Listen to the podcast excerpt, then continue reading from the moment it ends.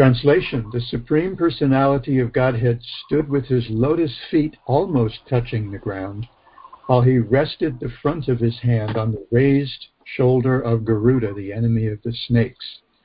Maharaj Prithu, wiping the tears from his eyes, tried to look upon the Lord, but it appeared that the king was not fully satisfied looking at him. Thus the king offered the following prayers. Srila Prabhupada's purport. The significant point in this verse is that the Lord was standing above the ground, almost touching it. The residents of the upper planetary systems, beginning from Brahmaloka, the planet where Lord Brahma lives, down to Svargaloka, the heavenly planet of Indra, are so advanced in spiritual life that when they come to visit this or similar other lower planetary systems, they keep their weightlessness. This means that they can stand without touching the ground.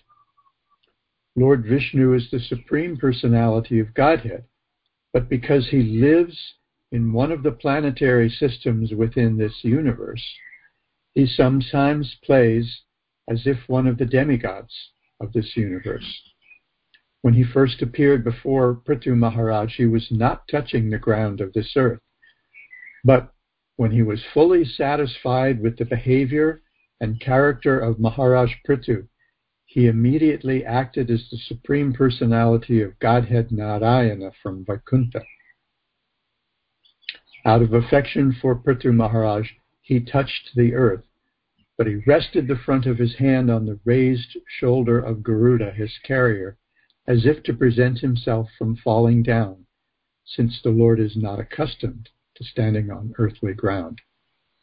These are all symptoms of his great affection for Prithu Maharaj. Perceiving his fortunate position, Prithu Maharaj could not fully look on the Lord due to ecstasy, but still, in a faltering voice, he began to offer prayers. ॐ ज्ञानतिमिरन्धस्य ज्ञानञ्जनशलकाय चक्षुरुन्मिलितं येन तस्मै श्रीगुरवे नमः। मुखं करोति वाचलं पङ्गुं लङ्घायते गिरिं यत्कृपातमहं वंदे श्रीगुरुं दीनतारणम् श्रीचैतन्यमनोभीष्टं स्थापितं येन भूतले स्वायं रूपकदा मह्यं ददाति स्वपदान्तिकम्। पञ्चकल्पतरुभ्यश्च कृपासिन्धुभ्य एव च। पतितानां पावनेभ्यो वैष्णवेभ्यो नमो नमः The Supreme Personality of Godhead stood with his lotus feet almost touching the ground while he rested the front of his hand on the raised shoulder of Garuda, the enemy of the snakes. Maharaj Prithu, wiping the tears from his eyes, tried to look upon the Lord, but it appeared that the king was not fully satisfied by looking at him. Thus the king offered the following prayers. So Srila Prabhupada points out uh, the main thing in this verse is that um, the Lord, um, because He's uh, not of this world, um, when He f- appeared to uh, King Prithu in, in, the sacrifice, He wasn't touching the ground. He came from the Vaikuntha Loka within the material material universe, we know from elsewhere in the fourth canto that there um, is such a thing, and um, and so, sorry, his feet did not touch the ground. However, um, the Lord was so charmed by uh, by Prithu's um, um, overwhelming spiritual emotions that um, he literally came down to earth. And because he's not accustomed to that, he's not accustomed to standing on the earth, um, he put his hand on um, on Garuda's shoulder as if to um, as if to steady himself, to keep himself from falling. Srila Prabhupada says Out of affection for Prithu Maharaj, he touched the earth, but he rested the front of his hand on the raised shoulder of Garuda, his carrier, as if to him, prevent himself from falling down. Um, Bishwanath Chakravarti Thakur, or at least in Bhanu Swami's translation, is a little more direct. He says um, uh, that Prithu saw the Lord who had become visible to his eyes, which could not be fully satisfied, and who touched the ground with his feet. Sridhar Swami explains that the Lord's feet do not touch the earth. However, controlled by extreme mercy, the Lord forgot himself and his feet touched the earth. To keep himself from stumbling, he placed his hand on the elevated shoulder of Garuda. So th- this is quite a, a, charming picture of Lord Vishnu.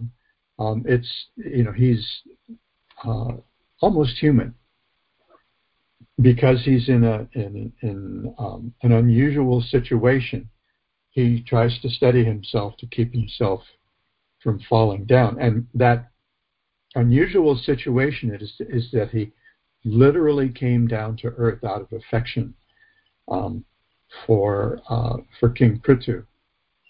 Um, I want to back up a couple of verses to create some context because I also want to take a look at what it is about Prithu that um, put the Lord in um, in such an unusual uh, position.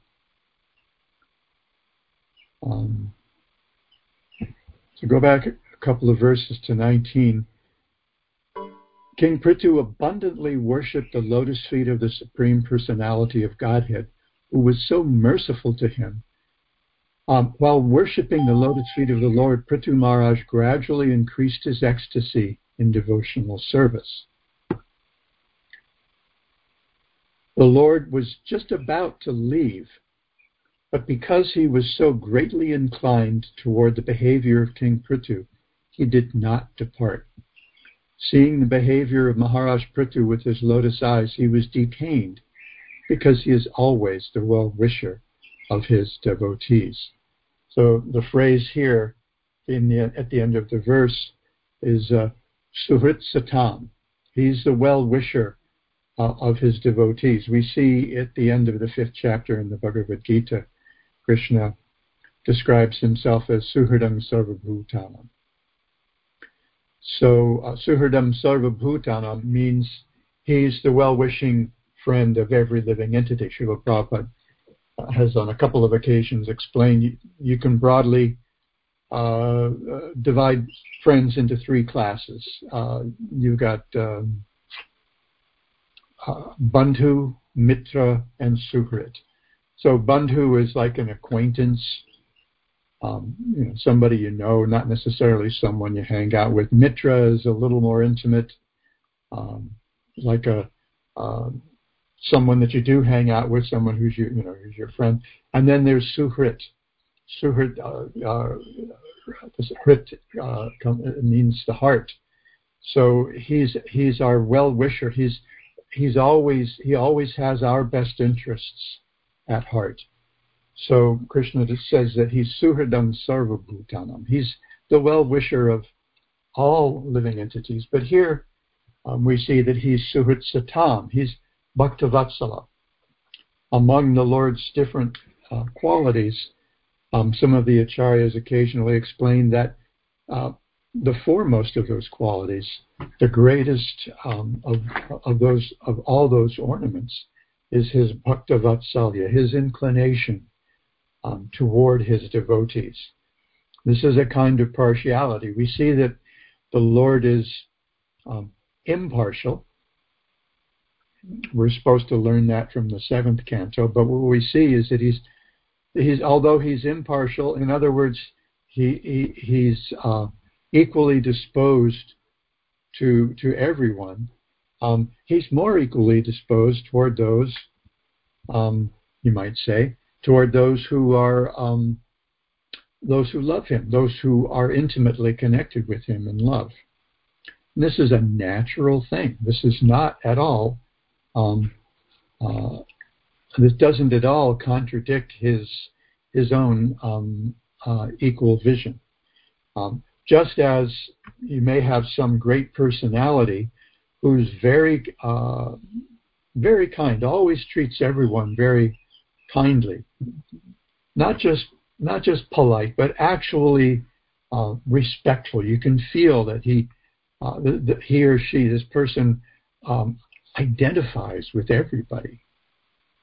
Still, when she's hanging out with her grandchildren, that's a completely different thing altogether. Um, Prabhupada told the story of the, I don't remember which Prime Minister of England it was supposed to have been, but I think it was some Prime Minister of England, and uh, someone came for a meeting, and the secretary said, uh, uh, the Prime Minister is in, in an important meeting right now. So the, I guess the person cracked the door and peeked in, and there's the Prime Minister of the United Kingdom uh, crawling around on the uh, on the floor uh, with his, uh, one of his grandchildren on his back, uh, playing horsey. Whoever this was that had that appointment certainly wasn't going to get that kind of attention um, from the Prime Minister. So, although the Lord is equally disposed toward everyone and, and takes care of all um, of our needs, uh, either directly or indirectly, He's particularly disposed toward those who love Him, and He sees this in King Parikshit. I mean, in in uh, in, in King Prithu, that He sees how his ecstasy has grown, and so seeing this, he paused for a minute. He was about to leave. He stopped for a minute um, because he's uh, a Suhrit Satam. And then in yesterday's verse, um, we see the original king, Maharaj Prithu, his eyes full of tears and his voice faltering and choked up, could neither see the Lord very distinctly nor speak to address the Lord in any way. He simply embraced the Lord within his heart and remained standing in that way with folded hands. But still, even however well he was able to see the Lord, just seeing the Lord didn't satisfy him, so he felt um, compelled to offer prayers, to be, to actively engage in bhakti. We see that Srila Prabhupada consistently translated the word bhakti as devotional service, so that we don't mistake that it's just some cheap sentiment. Just like sometimes now we hear people talk about people, especially in like us in yogic yoga circles or something, they talk about you know having bhakti for this personality or bhakti for that personality. And that's not the bhakti that we get from the Bhagavatam. The bhakti that we get from the Bhagavatam is um, Shuddha Bhakti, um, as described in in um, in the Bhakti Rasamrita Sindhu. Um, it's, it's an active culture of uh, of service that's meant to give satisfaction to Krishna, meant to please Krishna. So King Prithu wasn't satisfied with just seeing the Lord, um, but he offered prayers. Now, this is a fairly common uh, theme in, in the Bhagavatam.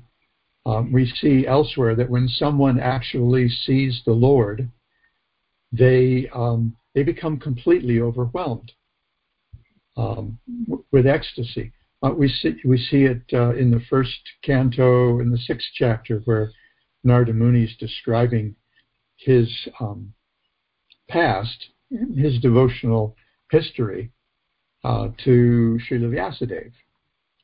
And so he sat down under a, a banyan tree at, at, a certain point and uh, was meditating on the Lord and on the lotus of his heart.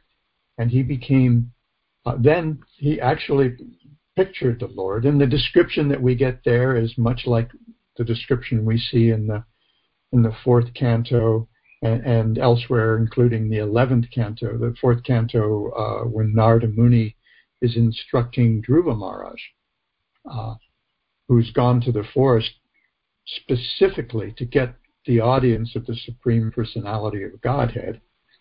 So Narada Muni is describing how to do that, and he, he's describing a process of meditation on the uh, on the super soul, and the description is very similar to what we see in the uh, in the sixth chapter of the first canto, and later in the um, eleventh canto in the canto in the Uddhava Gita, when Krishna is describing the yoga system of, of meditation, especially devotional meditation, um, to his friend and and uh, counselor Uddhava. So Narada Muni is overwhelmed by the Lord, and, and, and his body becomes agitated by um, all these symptoms. Um, same thing with Dhruva Maharaj in the fourth canto. Dhruva goes to the forest simply, as I said, specifically to get the Lord's audience, and he's engaging in these austerities, completely immersed in meditation. And uh, the results are so powerful that when he stops breathing, it actually disturbs the movement of of airs uh, through the universe.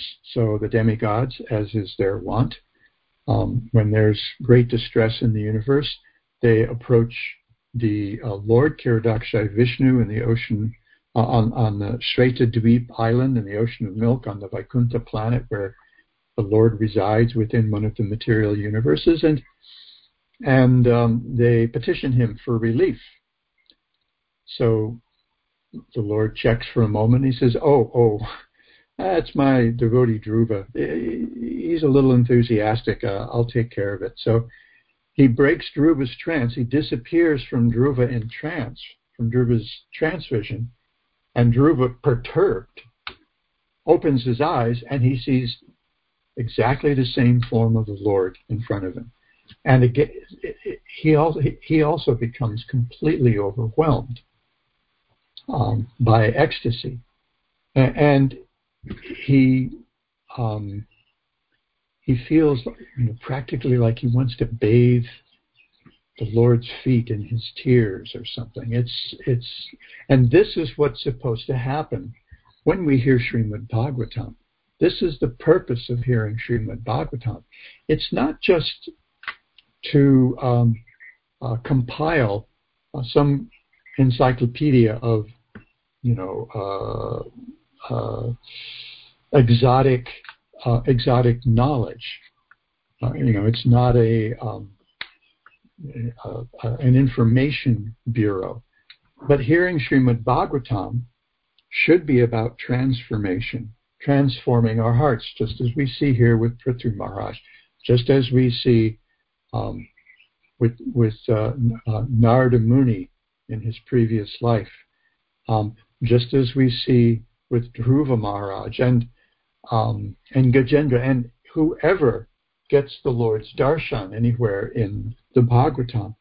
It's you know it's as it comes as a result of as we see in these verses here of gradual transformation by engagement in bhakti. So Prabhupada consistently translated bhakti as devotional service, not just devotion, because it's an active culture um, of love uh, meant for giving pleasure to the Lord. So, um, you know, if we want to understand what hearing the Bhagavatam is about, we can go back to the third verse uh, of the Bhagavatam in Sri Chaitanya Charitamrita Krishnadas Kaviraj Goswami explains that a sacred text, uh, every sacred, sacred text will be introduced with uh, an invocation, an invocation of auspiciousness, and it has three parts. It has a namaskar, it has um, vastu nirdesha, and um, oh, I just had it. Um, Narhari, can you unmute? You'd have the word. Um. It has an Avirbhava shloka. So uh, the Namaskar is offering obeisances. And in the Bhagavatam, we see these three things in the first um, three verses. Um, first verse is a Namaskar. The second is Vastu Nirdeshta shloka, which tells us what the Bhagavatam is about and uh, who's uh, a suitable audience. Uh, so it tells us uh, Dharma praujita kaitavatra paramo nirmatsaranam satam. This is for those who whose hearts are completely pure because they've given up all competitive interest um, because following Krishna's instruction in the, at the end of the Bhagavad Gita to give up all um, conventional forms of religiosity, w- Krishnadas Kaviraj describes as dharma, artha, kama, moksha, vancha, the uh, desire for uh, uh, piety, uh, material progress, pleasure, um, and and and even liberation. Why? Because they're all um, what he calls kaitava dharma, cheating religion. And why are they cheating religion? Because they're about me. So Krishna says at the end of Bhagavad Gita to give all these things up, and then we pick up on the very next step um, at the beginning of Srimad Bhagavatam, Dharma Projita Kaitavotva. Um, so this Kaitava Dharma uh, has, for those who have already given up this cheating religion and whose hearts are consequently pure because they don't have any uh, of this mundane competitive spirit. They don't have even jealousy, much less envy. We've talked about envy sometimes as uh, not just jealousy, but you want something that somebody else has, and there's an element of malice. You want it, you want it, you want it, and you want them not to have it. So um, those whose hearts are completely pure, um, this is the uh, you know this is the proper audience um, for the Bhagavatam. And then the third verse, um, the um, Pava. Anyway, it's a blessing. Um, maybe Jagadish or Narhari can chime in later. So the, the blessing verse tells us how to hear Bhagavatam. Uh, Nigama galitam palam Shukamukharamritadravya Samyutam Pipata Bhagavatam Rasamalayam Muhuraho Rasikabhuvi Pavukaha. O expert and thoughtful men, relish Srimad Bhagavatam, the mature fruit of the desire tree of Vedic literatures. It emanated from the lips of Shukadev Goswami. Therefore, this fruit has become even more tasteful, although its nectarian juice was already relishable for all, including to liberated souls. And uh, Srila Prabhupada um, points out uh, in his purport in this shloka, it is definitely stated that spiritual rasa, which is um, relished even in the liberated stage, can be experienced in the literature of the Srimad Bhagavatam due to its being the ripened fruit of all um, Vedic knowledge. By submissively hearing this transcendental literature, one can attain the full pleasure of the heart's desire. But one must be very careful to hear the message from the right source.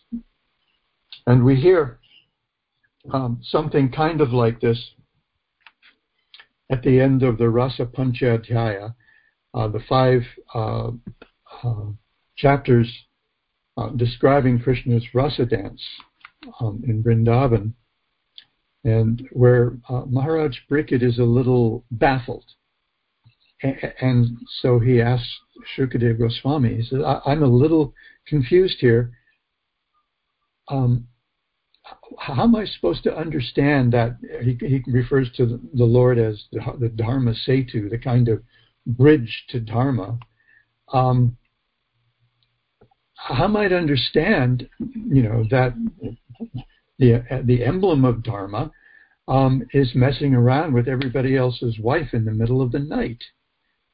And Shukadev says, uh, no, you don't understand. These particular pastimes of Vishnu, and that's how he refers to them, the Vikriditams of Vishnu. Um, these particular pastimes of the, you know, as if to remind him, uh, to, to remind uh, uh, Parikshit these are the pastimes of the Supreme Personality of Godhead. He says these pastimes are so purifying, they're so elevated, that if we hear them properly, if we hear them in the proper mood from the right source, and that proper mood is submissively, and the right source is through Guru Parampara, um, that these will pull out the disease, uh, the real heart disease that afflicts us all by the root.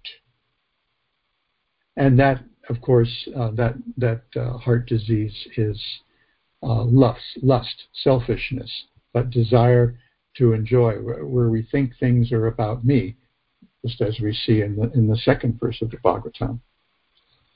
Um, and and so that proper hearing, um, Prabhupada describes a little bit, uh, a couple paragraphs down.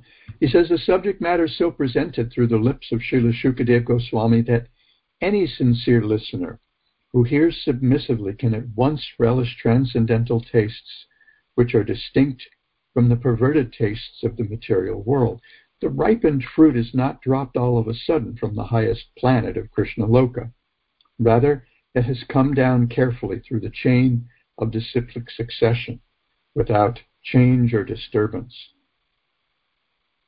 Vishwanath Chakrabarti Thakur is, um, as he often is, Prabhupada, Prabhupada, as we see in this verse, Prabhupada so often follows Vishwanath Chakrabarti Thakur's lead um, in his purports. Um, so Vishwanath says that without a Guru Parampara, one cannot drink the Bhagavatam in its unbroken form just by trying to taste it through the use of one's limited intelligence. In other words, we can't wrap our little mind around this. We can't understand even so much what's going on in gross matter, which we think we can perceive with our uh, with our different senses. But um, we, but somehow or other, we think we can understand God, or whether or not there is God. And we'll demand God. Can you show me God? Prove to me that there is a God. But here's the thing um, Krishna, uh, Krishna is not going to respond to our subpoena. He's not going to respond to our putting our hands on our hips and stamping our foot and saying, You come here right this minute. Prove to me that you exist. He's got his own thing going on. So Vishwanath says, How should this fruit be consumed? That is explained. One should drink it, for this fruit is the essence of taste, rasam, devoid of skin, seed, or other objectionable parts. This is pure rasa, pure essence.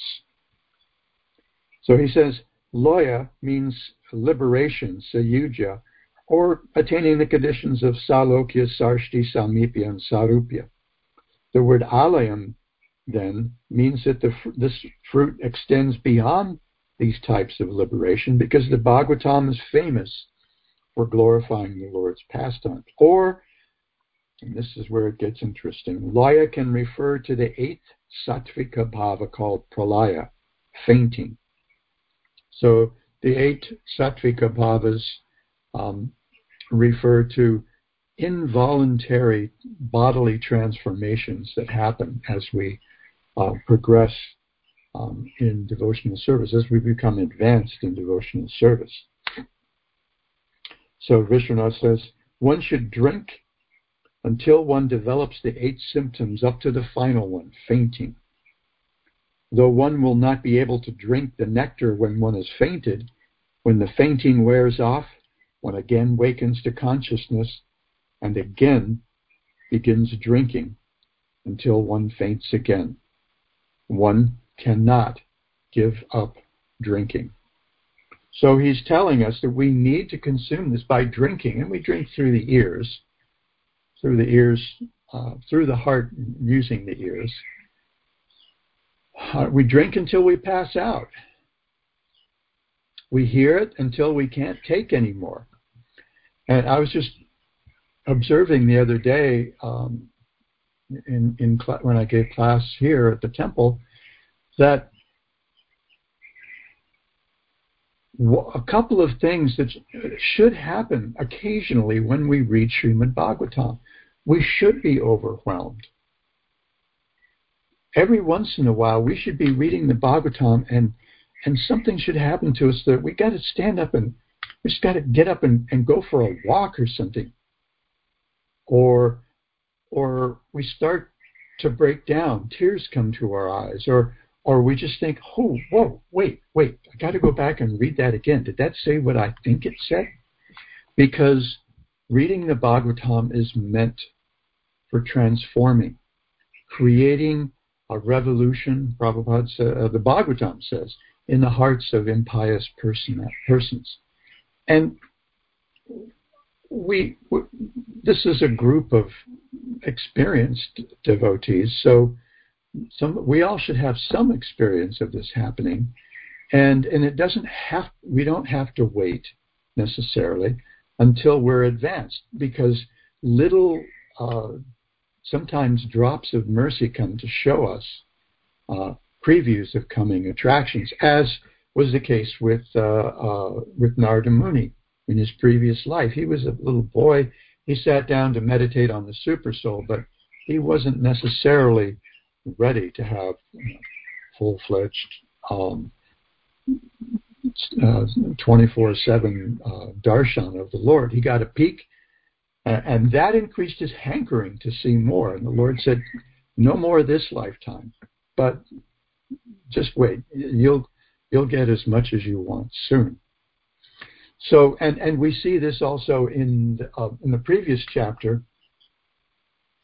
Um, uh, uh, in the fifth chapter of the of the first canto, where Narada Muni is is uh, uh, explaining what he's missing to to Vyasadeva, what he's missing in his um, service that left him um, depressed, left him despondent, um, and um, he says you're missing glorifying exclusive bhakti to to Krishna, and he says that it, it's um, he said it's so pure that as if someone has once had some uh, experienced the taste of serving the Lord's lotus feet, um, he becomes rasagraha. Prabhupada descri- uh, uh, translates rasagraha as always remembering that taste of the, the, service to the Lord's lotus feet. Vishwanath Chakravarti Thakur, um, again, is quite stark um, he says rasagraha means haunted, as if by a ghost you can't shake. Haunted by rasa, haunted by the taste, uh, that taste of service. And so he suggests that, okay, so we're, rasagraha, that means we're talking about, I don't know, asakti bhava prema? Not necessarily. He says it begins from the very first day of practice. And to support that, he cites a verse from uh, one of the Navyogendras. Um, sometime I'm going to have to sit down and memorize uh, which of the Navyogendras spoke, uh, answered which of uh, King Nimi's questions at the beginning of the 11th canto. But anyway, one of the Navyogendras um, is uh, describing bhakti to King Nimi, and he uh, says, this is a verse that I sometimes think of as uh, the answer to how do I know if I'm uh, making progress in bhakti. He says, Bhakti pareshana bhavo viraktir anyatra chaisha trieka kala. He says, three things will happen progressively and simultaneously when we engage in bhakti. Bhakti pareshana bhavo viraktir anyatra. We have a sense of service. And we were reading the other day uh, here, uh, we're reading the uh, beginning of the second canto, where um, Shukadev Goswami is describing to King Parikshit how to uh, meditate on the Lord even within gross matter, how somehow how even gross materialists might be able to perceive the personality of Godhead even in this world but he's prescribing a yogic practice of you know, sitting in a sacred place, sitting properly, controlling the breath, withdrawing the senses, as if he's almost as if he's a um, well, he's pretty much describing ash, the Ashtanga yoga that we see in the, in the Yoga Sutras of Patanjali. and but the ingredient, the active ingredient here, is, uh, as Srila Prabhupada explains in one of his purports, the sense of devotional service, the sense of service, service attitude um, toward the Lord. So, um, so we get that sense of devotion, bhakti pareshanubhava, some um, some direct experience of the Lord. Um, when we talk about faith, when we talk about faith, generally we don't mean just mere belief. We mean conviction based on some experience. Um, so some experience of the Lord. Um, sometimes it's just a pleasure in a, in in in, in a, a kirtan, or feeling some satisfaction um, having uh, completed some service, and then uh, virakti viraktir anyatra, um, uh, detachment from anything else. So these are the three symptoms of engaging in bhakti. Bhakti Pareshanubhava Virakti And they happen simultaneously and progressively as one engages in bhakti. And just as when we eat a meal, how do we know if we're actually sitting down and eating lunch? Two, three things will happen simultaneously and progressively as we eat. Beginning from the very, and, and Vishwanath Chakravarti Thakur says that this begins from the very first morsel of rice. Tushti pushti kshudapaya. Pleasure, nourishment, and um, uh, relief from hunger. So he says, um, someone who eats a little, ju- just as someone who eats a little bit gets a little pleasure, um, a little nourishment, and a little relief from hunger, and someone who eats a lot gets complete pleasure, um, com- complete nourishment, and complete uh, relief from hunger. So someone who engages in a little bhakti will get a little sense of devotion, a little experience of the Lord, and um, a little detachment from other things. And someone who engages completely in bhakti will get, you know, complete um, bhakti experience of the Lord and detachment from other things. And he says that the difference between these two things is that you can't just keep eating. At, at a certain point, you have to stop. But you don't have to stop serving. So that's where this analogy falls apart. So he says we should drink it until we pass out and get up and drink some more. And that's, um, you know, that's actually what's supposed to happen when we hear the Bhagavatam. It's not just, um, you know, making notes that um, the residents of the upper planetary systems um, are so advanced in spiritual life that when they visit lower planetary systems, they keep their weightlessness. That's interesting. But um, what's supposed to happen is that when we read these things, somehow or other, our hearts are changed. And so we can follow in the wake of the devotees like um, Narada Muni, like Dhruva Maharaj, uh, like King Prithu, and be so um, overwhelmed by our experience of hearing Srimad Bhagavatam that um, sometimes it might become a little hard to proceed, and then we will just want to offer um, prayers of gratitude. Um, how how you know how is it that I have become atipagya? We know from um, the Bhagavatam and uh, Vishwanath Chakravarti Thakur's um, Madhurya Kadambini that bhakti is every bit as independent as the Lord, who is absolutely independent. She can go anywhere she wants, but she follows the lead of the devotees in, whose hearts, in whose hearts she's taken shelter and goes wherever they show some kindness. So she's Yadricha. Bhakti Devi is Yadricha, uh, completely independent. And we are Atipagya. We are uh, uh, exceedingly fortunate because somehow or other, um, despite her complete independence, she's, uh, she's claimed us. she's entered our hearts through the agency of, well, through the, the agency of the bhaktas, who Vishwanath says be, uh, become deputed as agents of Krishna's kripa shakti, his mercy potency. So anyway, this is a couple of these are a couple of things that the, uh, this verse uh, made me think about, and I'm gonna I'm gonna just read the verse and stop here because we have, as I said, we have so many experienced devotees here that um, it'd be good for us to hear from others. So the verse again is the Supreme Personality of Godhead stood with his lotus feet almost touching the ground while he rested the front of his hand on the raised shoulder of Garuda, the enemy of the snakes. Maharaj Prithu, wiping the tears from his eyes, tried to look upon the Lord, but it appeared that the king was not fully satisfied by looking at him. Thus the king offered the following prayers. Thank you so much for your patience. Thank you, Maharaj. Just one moment.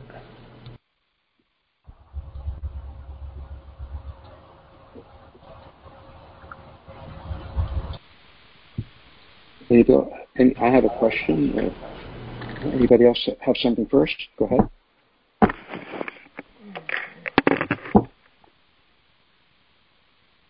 All right, uh, prime the pump. Uh, thank you, Maharaj. Lovely class. Um, so you talked a lot about how we should be feeling something. You gave the example for, uh, say, after Bhagavatam class, some, we we should feel like we want to. We just got to go out and take a walk and just uh, let this all settle in. It was uh, so profound. But so how do we balance that with what Lord Chaitanya said in the Shikshashtaka prayers, uh, Durdaivan Idrisha Mahajani Nanaraga? that I'm so unfortunate. I, I, I have no I have no taste. Nice question because it's exactly what I was thinking.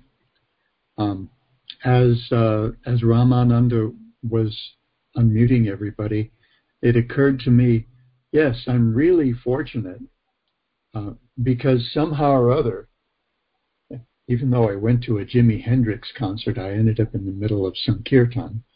Um, still, after more than 50 years now of hearing Srimad Bhagavatam regularly, um, maybe these little things have happened somewhere along the way. There have been little uh, little moments where um, uh, there's been some encouragement. I can share one maybe, um, but generally I don't walk a, too often. I don't walk away from each Bhagavatam class or each session reading the Bhagavatam or, or e- even studying the Bhagavatam um, a different person from, from when I sat down. Why the heck isn't that happening? And it's got to be uh, because uh, you know it's got to be because of my offensive nature. Because somehow, how or other, I I hang on to these attachments that have, have rooted me in here in this material world for so long. And that's, I mean, that's what Lord Chaitanya is reflecting on. That I must have, you know, I must have com- committed some offenses in my chanting because um, I don't find myself completely transformed just hearing, you know, just whenever I hear the holy name. So, um, so it's a way of bringing us down to earth too. I think, you know, if we actually um, if we're introspective and and uh, look in our hearts, and we see, you know we can see, um, you know, if we look hard, we can find the things that that um, anchor us here, um, and and keep us from getting completely blasted every time we hear Srimad Bhagavatam, which is you know which is what should happen. You know, I mean, we you know just you know, this is like, you know, this is the should be the most intoxicating beverage, but it's like, I don't know, three two beer or something like that. You know, you know.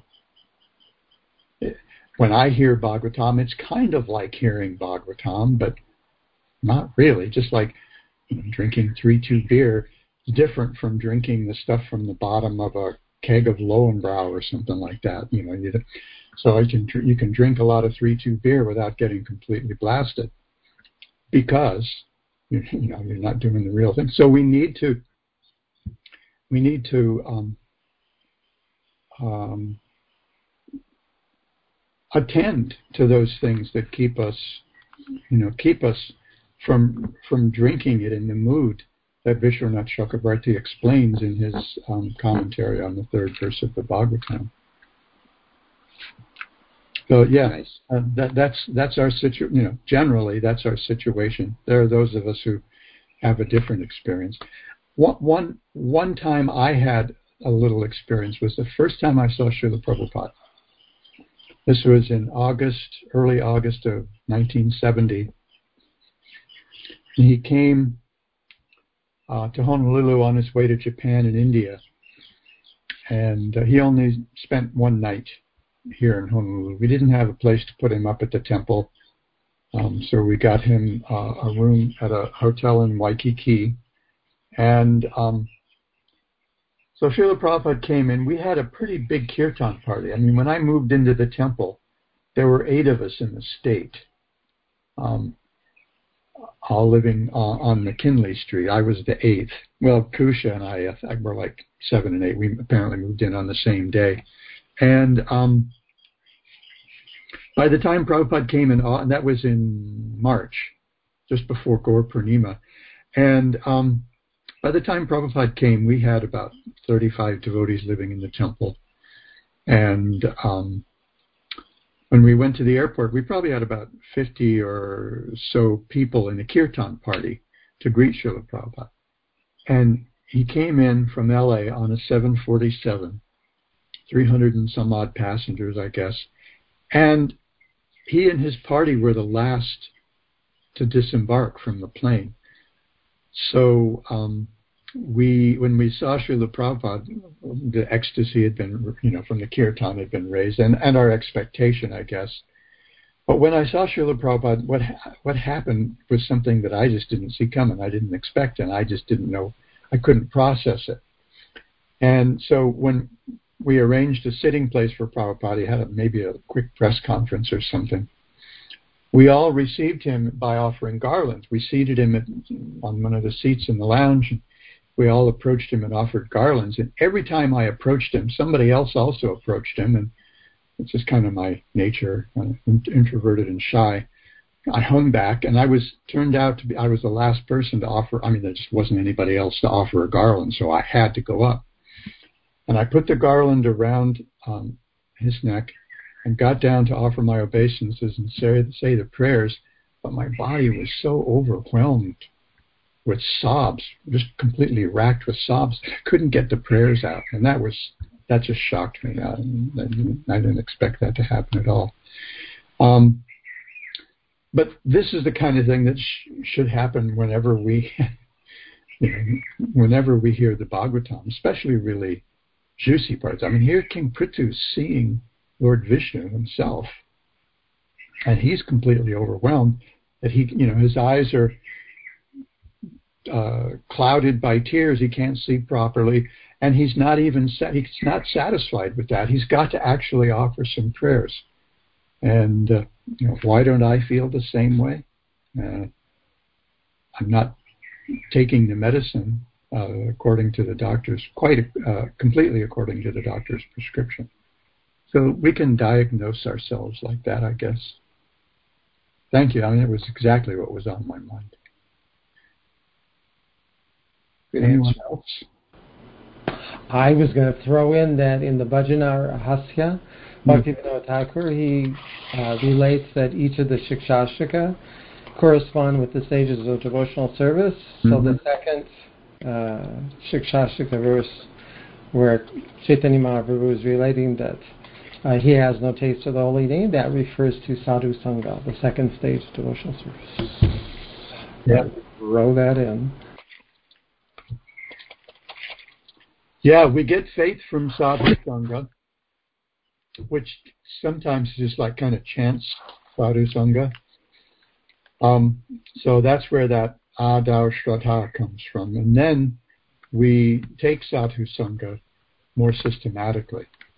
So we go here, Srimad Bhagavatam, in Sadhu and that draws us into active engagement in in, in devotional service, bhajana kriya. Yeah, that yes. um, that explanation, the, cor- the uh, um, correlation of the different um, Shikshastakam prayers with the uh, different stages of bhakti um, can be quite instructive and transformative, we hope. So it's it expected that in the beginning we're not going to have ecstasy. Uh, the first five of the Shikshashtaka are all within the realm of um, uh, Vaidhi Bhakti, uh, and it's only the, the sixth verse where Bhava Bhakti is introduced. Mm. So that's why there's that verse is there. That's what it reflects. You know, we're more or less yeah. at the beginning of our devotional service. But if God Maharaj, over, it's a gradual process. Yes, ma'am.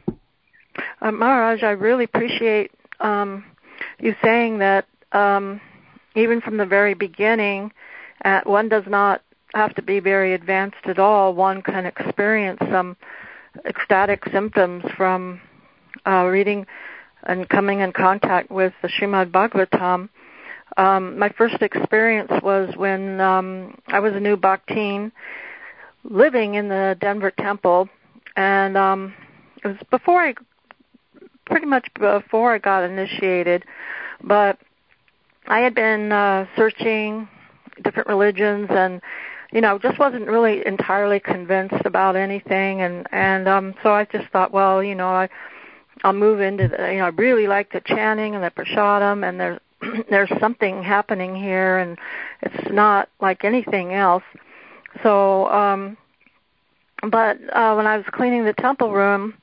Um I happened to uh stoop down and pick up uh, the first canto of the Srimad Bhagavatam and was just uh uh we were already on part two in, in Bhagavatam class and I happened to just kind of flip open the pages and thumb through and then I found um by Krishna's arrangement um the first canto chapter 3 text 43 um this Bhagavata Purana is as brilliant as the sun Mm. And it has risen just after the departure of Lord Krishna to his own abode, accompanied by religion, knowledge, etc.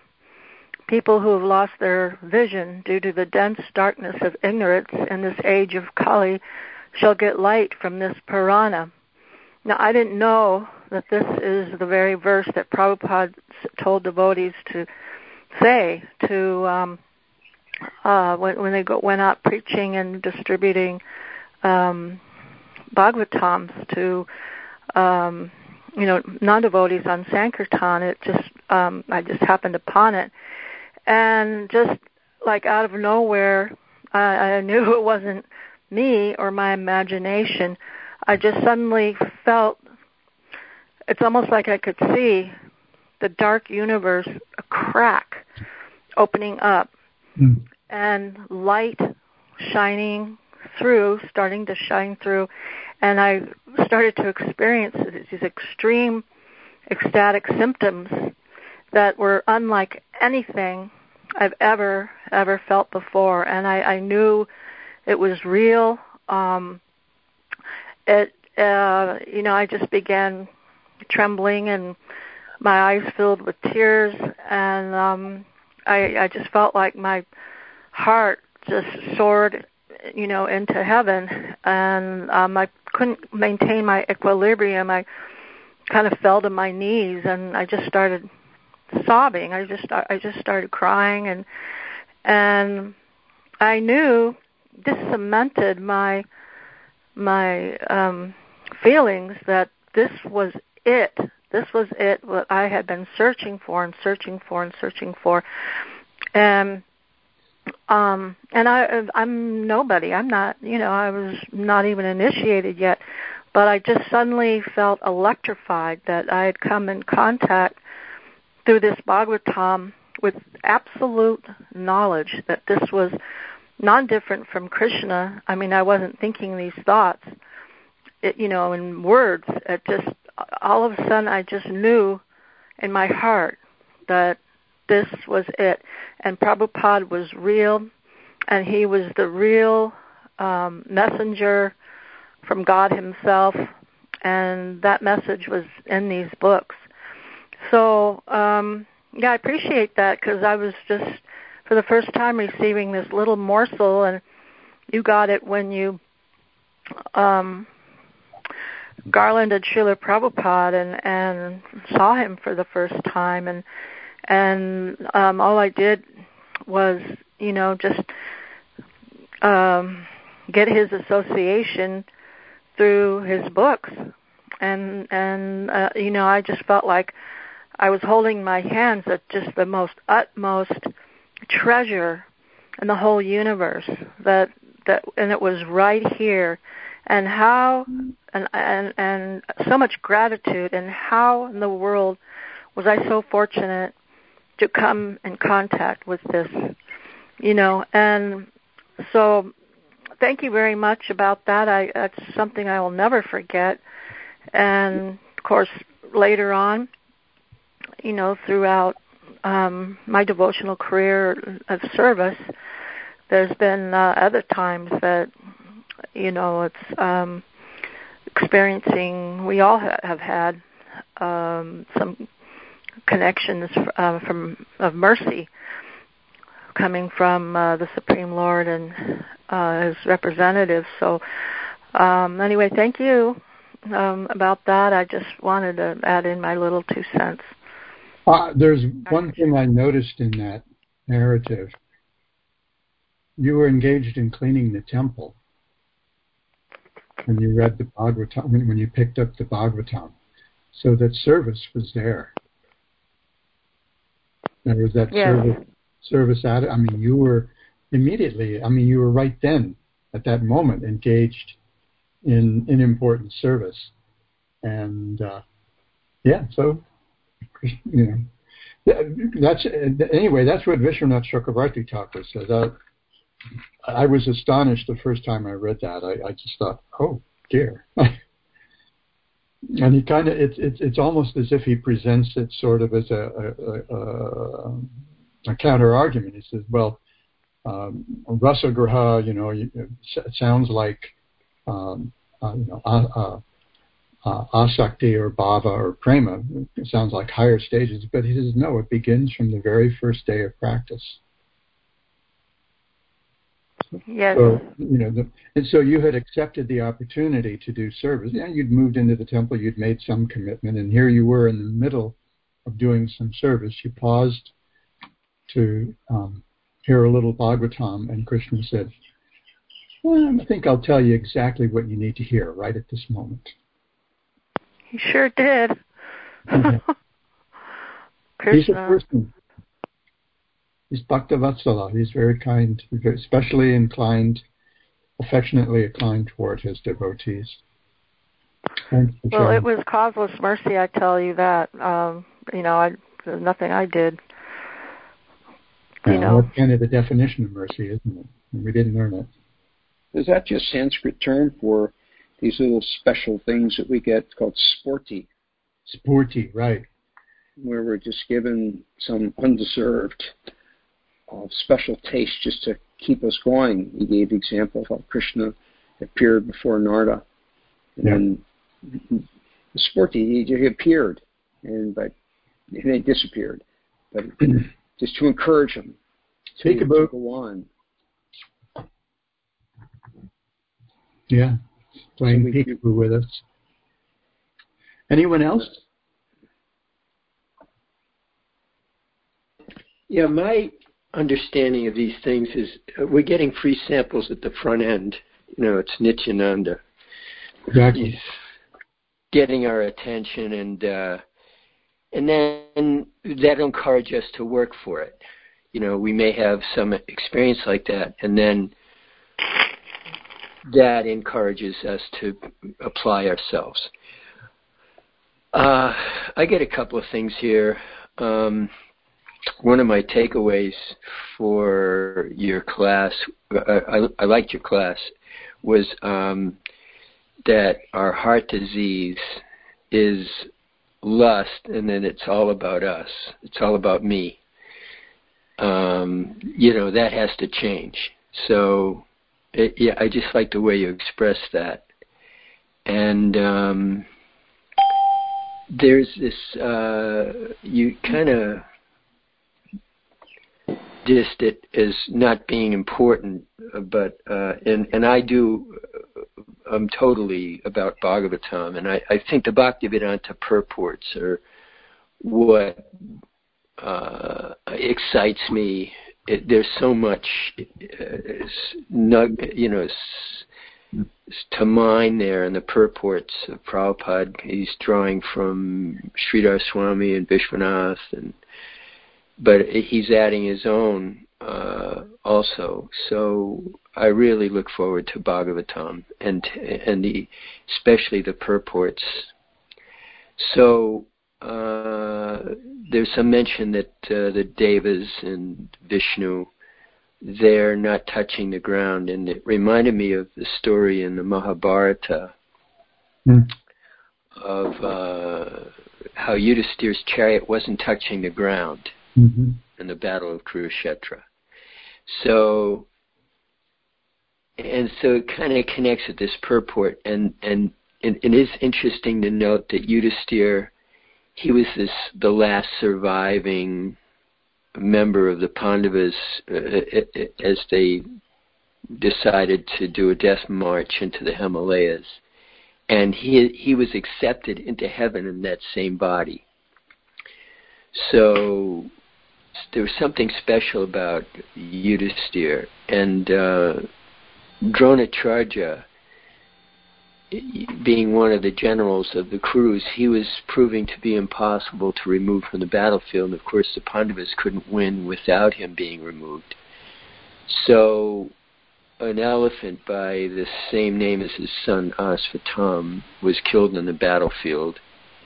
And some of the warriors got an idea to it's a big battlefield. Is really spread out, millions of warriors fighting, and so somebody got the idea to tell Drona that his son had been killed. You know, saying, uh, you know, not saying the elephant, but saying, saying Asvatam is dead. And so, uh, and then Drona, it got his attention. He had so much affection for his son, but he said, I, I, I won't believe it unless I hear Yudhisthira say it because Yudhisthira was famous for never speaking an untruth. So, uh, so Krishna, he went to Yudhisthira, and he said, "You sh- you have to go to Drona and tell him his son is dead. Tell him Asvatam is dead." And there's this elephant by the same name that's been killed. So actually, it's kind of you're just not, you know um, let's see, withholding information. It's not exactly a lie, but it's, you know, you're you're distorting the truth. So uh, anyway, Yudhisthira he takes the order of Krishna and he starts to move in the direction of where Drona is in the battlefield.